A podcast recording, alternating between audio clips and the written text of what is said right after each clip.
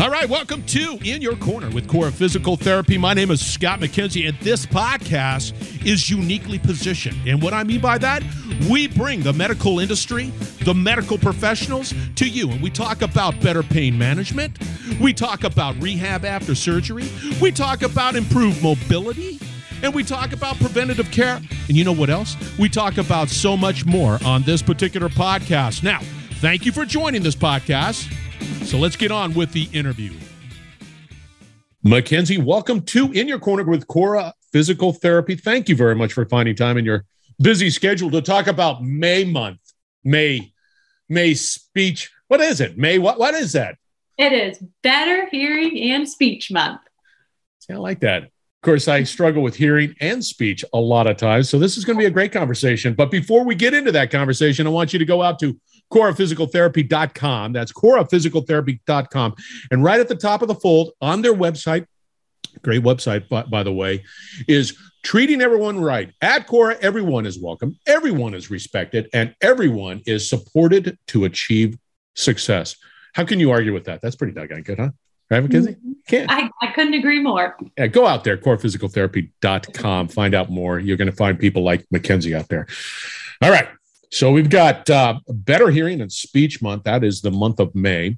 Give us a little sort of background on you before we get into that topic, and uh, then we'll just sort of dive on in. So background there, Mackenzie. Outside of the fact that I like your first name and, and, and, just a, a quick little uh, update: you need to capitalize that K and make it. Don't make it. Ooh, I know, very controversial there. I go it with is. the lowercase K. it is. It's right there, man. That's that's Mackenzie trash talking.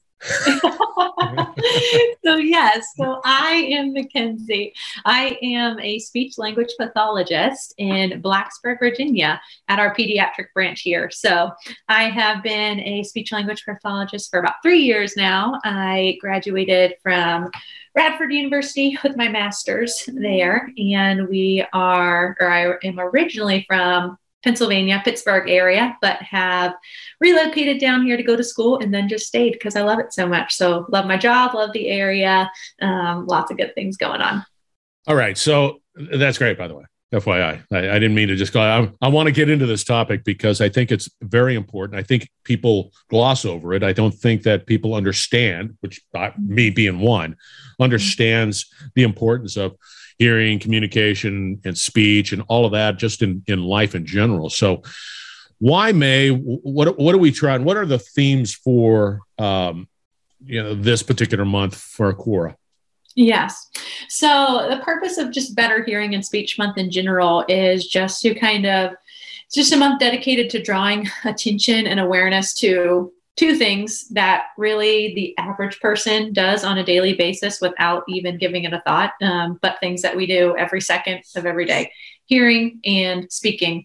Um, again, they're usually things that come without giving it that conscious thought, but for those of us or those of the population who either have disorders within those areas or difficulties, um, and it's something that doesn't come easy, it's very important to look into um, what helps us hear better, what helps us speak better, communication as a whole. Um, so, not only just establishing those skills in kids, but really the importance of maintaining them across the lifespan. So, the importance of protecting our hearing, the importance of maintaining cognition and language even into adulthood, um, into those elderly years. Again, it's just something that feels like it comes so naturally, but it's something that we have to protect even more carefully yeah, I'll probably end up growing older and older, which I am. Just uh, apparently that's life. So I'm growing older, and eventually I'm just going to say, "Get off my lawn." I'll remember that. Just get off my lawn. I'll be all crotchety and craggy and all that stuff. As long as I can remember that, I'm I'm all I'm all fine.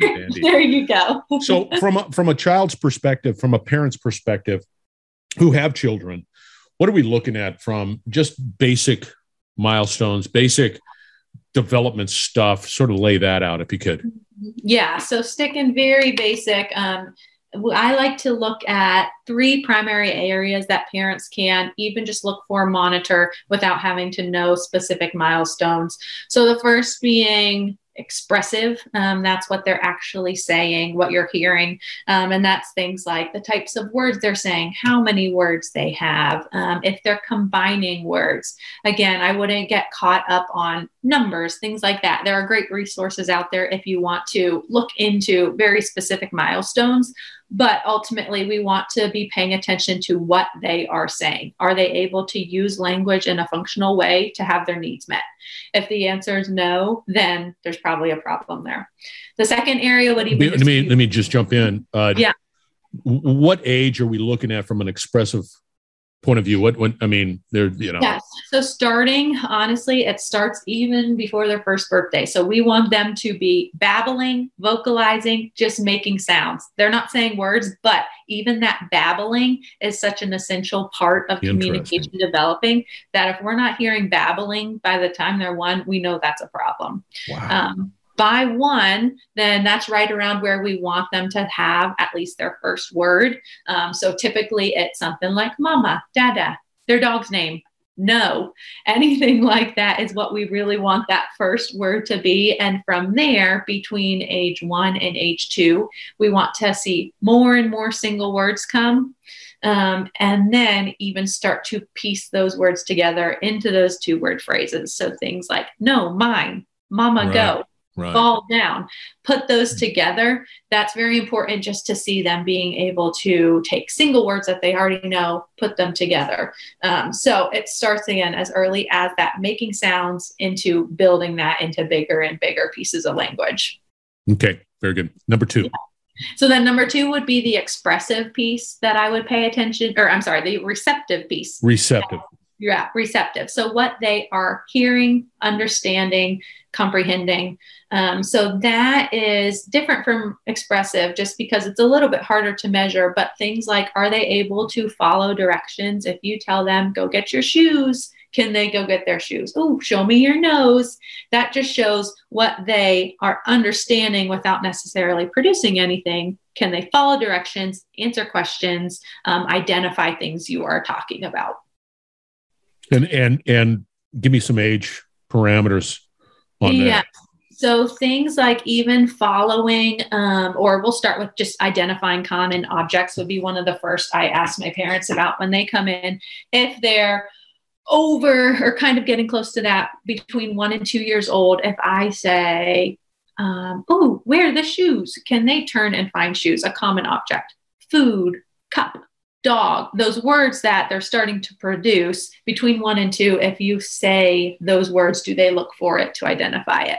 Um, then, close to that two year old mark is where we also want them to be able to follow directions. Um, so, if we tell them those simple commands, especially things within play, will be the easiest ones clean up, time to go. Can they follow those by age two would be great. And then eventually adding on two step commands um, get your shoes and bring them to me things like that still around that hmm. two year mark so we have expressive and receptive what's the third one the third I always like to look for is just their social language. So, how they interact with everyone around them is a really big piece. So, starts out even just in play, um, how they play with you, if they are willing to um, bring you a toy to go back and forth, take turns. Um, but then it turns into not just play, but also language. If when you say something, they say something back. Are they able to interact with all the people in their environment? So their peers, their siblings, their parents, strangers, if that social piece is there. Again, uh, give us some sort of age parameters for something that is developing properly on that one. Yeah. So even within play, those turn taking skills, again, is something that I would like to see very early, something as early as one year to two years. Can they take turns taking a ball, putting it down the slide? Okay, I put one down. Now they pick it up, they put it down. That's copying something that I'm doing, which shows that they are paying attention to me, which shows that social interaction. So something like that. Now the language would be a little bit longer or a little bit um, further down the road, but between two, three, are they able to answer my questions, start to have that interaction, even hi, bye, waving? Showing interest in people still happens much, much earlier even than the average person would anticipate. See, that's interesting. So you go down the road, you, you, you, you're, do parents, do parents come to you just saying, "Hey, we just want to make sure that our child is developing properly, and just give us a sort of a baseline," and then through that interaction, come up maybe with some strategies. What what do they do that, or how do how do you encourage parents to say, "Okay, whatever"? Yeah. So it honestly, a lot of the time, it'll start with for parents to even know there's something wrong, again, they have to be at least a little bit familiar with these milestones. Or what happens for a lot of our parents is they will be at the doctor, at their pediatrician, and the pediatrician has uh, just a quick screener about, oh, are they doing this, this, this, kind of some of the things I named. And if it's a no, then they'll say, oh, those are some red flags. We're going to send you to the speech therapist. Um, to which they'll come to see us. We'll do that initial evaluation. And at that point, determine whether therapy is necessary or it's not. Um, typically, if we're already noticing those deficits, we'll bring them on. And especially for those little ones, then that opens the door for a lot of therapy with our young ones, is a lot of that parent coaching. So we do a ton of helping parents implement things at home. We'll give them specific strategies to help all of those language skills develop. Just because if we're only seeing each kid one to two times a week for 30 minutes, that's not enough time for us to really model those language skills. So, so much of it is just parent education, honestly. If if you identify that there might be a challenge, I, I would imagine there's there's a severity uh, rating of, yep, you're down here, over here, whatever, whatever that rating is. Mm-hmm. How do you, can you, and I'm sorry, I'm, I'm going off script because this is just an interesting topic. I, I have a mm-hmm. script, everyone, but I'm not going on that script right now. I will go back to the script, but I want to have this conversation. Um, do you find when uh, they're saying, "Hey, the ch- child is having some challenges with expressive and and uh, receptive and maybe some social," do you sort of categorize those and, and focus in on how to improve those particular categories? And then what what does that look like from from uh, expressive? And, yeah, absolutely. how do you how do you do that? Yeah, so a lot of it is actually it's very intertwined. So odds are good when their receptive language is low. Their expressive language, just as a consequence, will also be low. If they're not mm. hearing, comprehending, understanding all of it, odds are good that those pieces will both be low. Again, there sometimes can be discrepancies, um, but when they do come in, we look at all those and we use different assessments tests to kind of get an age range or severity level, like you said, for each area specifically. But then when we target them in therapy, we kind of like to build on all of it. So we'll target all of these skills in play based, um, where we're not only teaching them that social interaction back and forth, but we are modeling those expressive skills. We're modeling single words and phrases, while also then as we're modeling that, that's helping their receptive skills. So, really, it's hard to even separate them in therapy, but it's helpful to know what each of those levels is. Is it safe to say sooner identification is better than later identification for primarily youth? Yes. Kids? Unfortunately, we see so many parents will say, oh, okay, I'll wait until they're three years old because let's just give it some time to develop. But if we're already seeing those red flags at one year old, they're just going to fall farther and farther behind if we don't get them in. So, absolutely.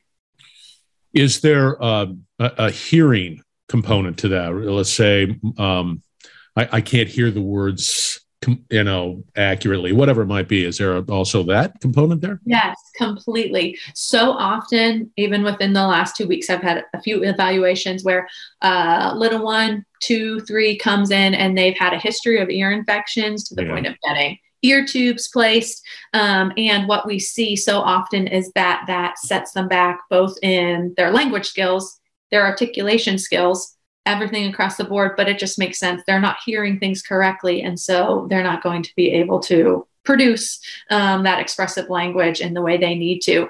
Typically, again, if we can get them in early, if they have um, yeah. treatment for their ears, we'll be able to get them back up. But there's such a link between those two. Do you find that parents, uh, like I said, they sort of, eh, it, they're just slow a little bit here and there. They just sort of got that that uh, casual sort of approach to it, and eh, it's just just a boy, whatever whatever it is. It, yeah. It, you know, do you find that there needs to be sort of some encouragement to say, hey, just come on in, just come on in, just check it out. What the heck, you know, what, yes. what lose? So much so, because I think parents just, and not even out of, oh, I don't want to go to therapy, just a lack of oh, I didn't know that was a problem. So many parents will come in and say, oh, I didn't know that was a problem. I didn't know he should have been doing this. Um, so that's one side of it. So giving those parents the milestones, educating them is the first yeah. step. But then we also do have the other side where you're right, where it's just like, oh, I don't know, he might not need it. I don't want to commit to going to therapy. When really we can bring them in it does no harm even just to do that initial evaluation. Make sure completely rule out that there's nothing underlying or going on. See, I like that a lot. Now we've we've been in sort of this unfortunate two years of the pandemic. What have you seen? What kind of challenges have you witnessed? Yeah, it's been across the board. Obviously, there have been so many challenges, but specifically within my field, I feel like I'm getting a firsthand view of how this is all affecting kids. Um, by nature, it's affected even just the provision of services. So we've had to get very creative, even in the way we are doing speech therapy, things like that. Um, from the very beginning of COVID, a lot of our therapy went to telehealth. So we were doing therapy over Zoom sessions, which was a unique component even in itself. Um, yeah. Having to teach kids through a computer screen, have their attention stay on our faces. Um, I will say I met more pets than I have ever ever yeah. thought I would during COVID. I got to know all of my patients' pets, um, yeah. but we just had to get really creative with providing those services. Um, so that in itself was a hurdle. But the impact of even just being out of school, um, being at home all of the time, um, being away from those academic activities, enrichment things, I think we're going to see a huge impact on kids' learning and development just from the way that this has impacted um, all of our society over the last two years. And again, yeah. I don't know if there's a solution to fix that, but there are going to be so many implications for kids just in that language development. Well, smart people like you will figure it out, and and, yeah. and pretty thankful for uh, what you do from a telehealth perspective that it would seem to me that if if I'm if I'm lacking expressive, whatever the the uh, re- receptive and social, it, it, that would be more like face to face. It would be hard to translate that into a telehealth type of thing. It just you miss you miss that you miss miss it. Right, completely. There's just no replacement for in person therapy, and telehealth has been a great substitute or a great second option when there was no other option. But even the quality of service, again, it's just hard. And it's hard for kids when our society is so um, focused on um, technology, things like that all the time. We already spend enough time watching TV, um, playing on the computer, watching videos that so much of the time I tell my parents, let's get away from the screens, let's get away from the screens. So then to have to do therapy over the screen is a little bit of a problem anyway. Yeah, see, that's really interesting. But we had no other way of uh, being able to do it given given the pandemic. But right. you, you, you know, you soldier on and you uh, do what is necessary to provide that care for uh, that family, that child, whatever it might be. Yes. Give us sort of a sense, nothing fancy, nothing too extensive, on how you would approach sort of like that. Uh, what's a what's a general structure of how you sort of approach? Hi, I'm a parent. Here's my child. Fill in the blanks. What do we do? Yeah. So after that initial evaluation, um, again, we would get right where they are, where all of those language skills are, what the deficits are, come up with some treatment goals.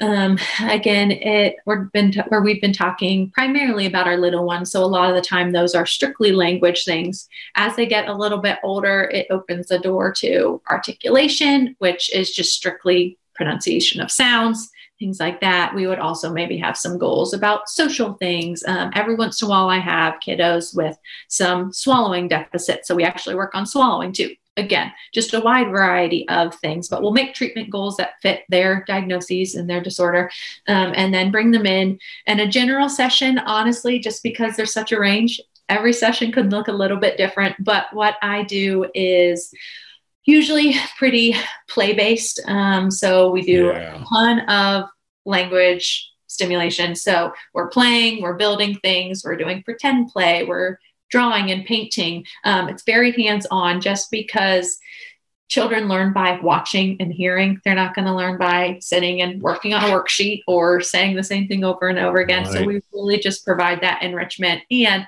make it as realistic to their daily life as possible. So I also have an older patient who's um, in his teens, but he has pretty significant developmental delay. So at a much lower level right now, but right now he is learning how to make a peanut butter and jelly sandwich. So we go to the kitchen and we sequence the steps to put some peanut butter on, put some jelly on, put it together, eat our sandwich. So just these daily activity tasks that um, because they have deficits there, that's what we want to treat and ultimately make it as enjoyable and fun for the kids as possible. So they're loving what they're doing as we're learning.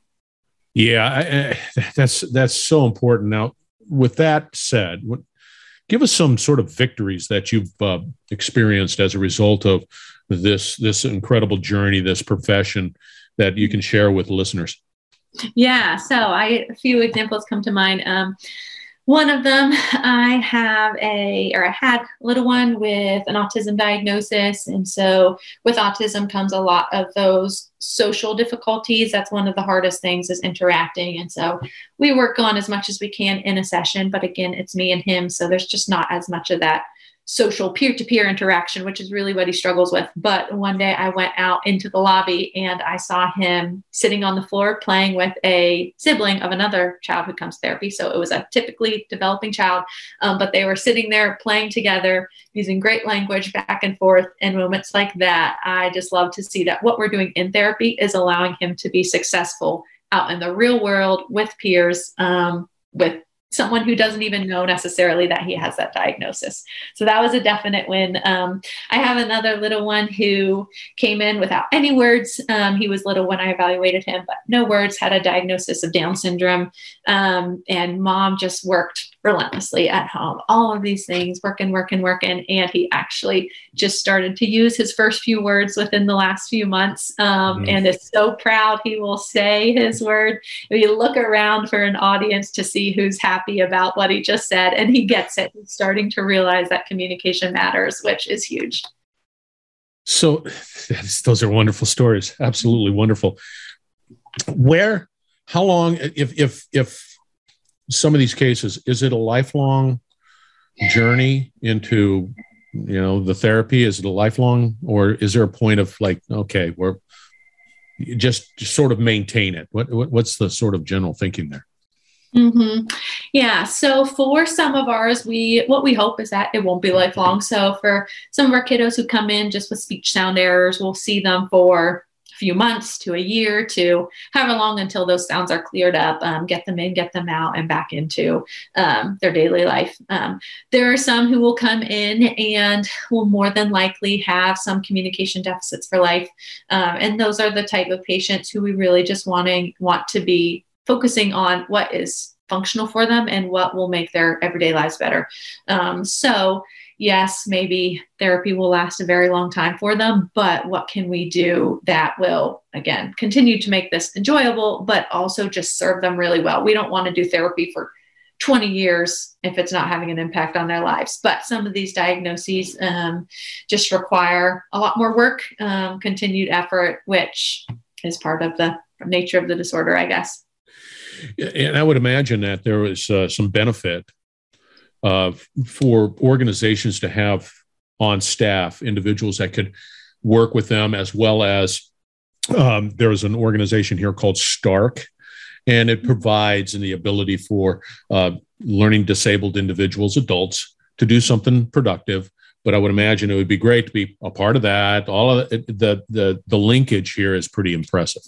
Oh, that would be, yeah, that would be amazing. Even just being able to partner with organizations that do things like that. Yeah. Um, so important because I think a lot of the times those either teenagers or adults with disabilities kind of eventually get swept under the rug. You yeah. know, like, oh, you've made it this far in therapy, you've made it to what you can do. Now we're just going to be right. done. But that's not the approach we should take, obviously. Mm, agreed. No, yeah. I agree with you 100%. Now, let's uh, broach the subject of, of, uh, a bilingual household, right? I, I don't know how kids do it. I don't. I'm I struggle with English, right? Let alone uh, a bilingual home and and switching back and forth. Do you find any challenges associated with that? How do how do we how do we deal with that? Yeah, language disorders within bilingual children is a another another beast of an animal but what i will say is that i never dissuade parents from teaching their children both languages i have a lot of parents who will come and say is this going to hurt them if I have them raise them in a bilingual home? Should we just stick to one language? Um, and I'm always so quick to say no, just because obviously in the long run, um, developing two languages is so good for our brain um, and it's just going to serve them really, really well. So initially we might see some um, a little bit of a lag in languages um, or if there are disorders in one language so in their primary language if they're having some difficulty odds are good in that second language, they will also have a little bit of difficulty developing it. Um, and we take that into account in therapy and try to treat in their primary language, um, which brings some, again, some challenges having to use an interpreter, things like that right. in sessions. Um, but the way brains or children's brains are work is incredible. So it's exactly what you said. They can learn language in such amazing ways without even thinking about how they're learning, which is baffling to me as I spend. It really is. It's, a, it's a, to do it. Yes, it's incredible, and I. It's incredible. You, know, look at these kids just switch back and forth. Right, right. So I, if I could go back, I would 100 percent yes raise yes. me bilingually, but uh, we didn't do yeah, it. So. I tried to take Spanish in uh, um, college, and it I struggled. yes, and that's the thing when we try to learn it as adults it's so much more difficult. So learning it as a child is the way to do it which is why i always so heavily enforce yeah. do it do it do it. Keep keep teaching them both languages. Amazing. Uh, so you've touched somebody's heart. I don't know who it might be out there. How do they get a hold of you? Mm-hmm. mackenzie what uh, let's say i we've already established sooner than later uh, do you deal with adults too? I mean, let's say over a period of time, you know, uh, we start losing our ability to communicate, whatever it might be. Do, do you work with adults too as well? Yes, we do. And so I specifically work in a pediatric population, right. but there are a few adults actually come into our clinic, um, but there are plenty of speech therapists and plenty of settings who work with adults, whether that be for um, stroke patients or um, voice ah, disorders, yeah, yeah, yeah, yeah. swallowing, um, yeah. all kinds of things. And so there are plenty of ways to reach us in all different settings. What I would say specifically, if you are a parent of a child, again, reach out to your pediatrician. They will have contacts for you to be able to yeah, find a therapist within the area. Um, you can also always go on to that um, website that we named right at the What was that? Uh, is that Cora Physical Therapy because they treat yeah, everyone right? That's the one, exactly. So go on to there, and hopefully there will be a Cora location within distance to your location that you're listening. But look on the internet, look anywhere, ask around, ask um, parents of your children's friends, hey, where do you take your child to speech therapy? Um, word of mouth is a great way to find speech therapists too, but absolutely don't wait. Um, if you have any sort of concern, get in there, get in there as soon as possible. I love it. And, and if you, and I like the, the approach of your pediatrician. Go to a pediatrician. A pediatrician should have sort of that ability to say, hey, let's uh, consider this, do this, wherever, go over here, whatever, and make those recommendations, make those uh, um, connections. So that, that's really important. Absolutely. Mackenzie, yeah. you are wonderful. Again, delivering well, value. You're just value rich. Thank you for having me and asking great questions. It's important things. It was a part of the script, but I was off script a couple of times. I just, FYI, listeners, off script. Uh, because this is really an interesting uh, topic. All right, remember to go out to coraphysicaltherapy.com. At Cora, everyone is welcome, everyone is respected, and everyone is supported to achieve su- success. Sir, like Mackenzie, you embody that. Oh, well, thank you. Thank you very much. That's right. All right, listeners, we're going to have another great uh, conversation shortly, so stay tuned.